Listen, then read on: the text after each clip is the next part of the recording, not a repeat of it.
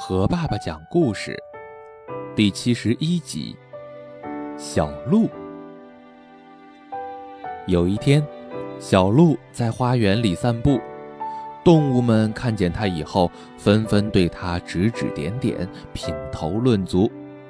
长颈鹿露出温和的笑容，对小鹿说：“你长得太小了。”老鼠则大笑着对它说：“你长那么大的个子干什么？你的尾巴哪儿去了？”熊也同情地说：“谁把它的毛给剪成了这么个倒霉样啊？”驴子看了一眼小鹿，悄悄地对丈夫说：“亲爱的，你看那个孩子的耳朵真吓人。”小鹿哭着跑回家了，把大家的话告诉了妈妈。妈妈用舌头给小鹿舔着毛，温柔地看着她说：“我的孩子，如果我们鹿每个人的话都听，那鹿就会长着一对驴耳朵，一条老鼠的尾巴，一身熊毛，再加上我们自己的2只脚，然后再长得像长颈鹿那么高的个子。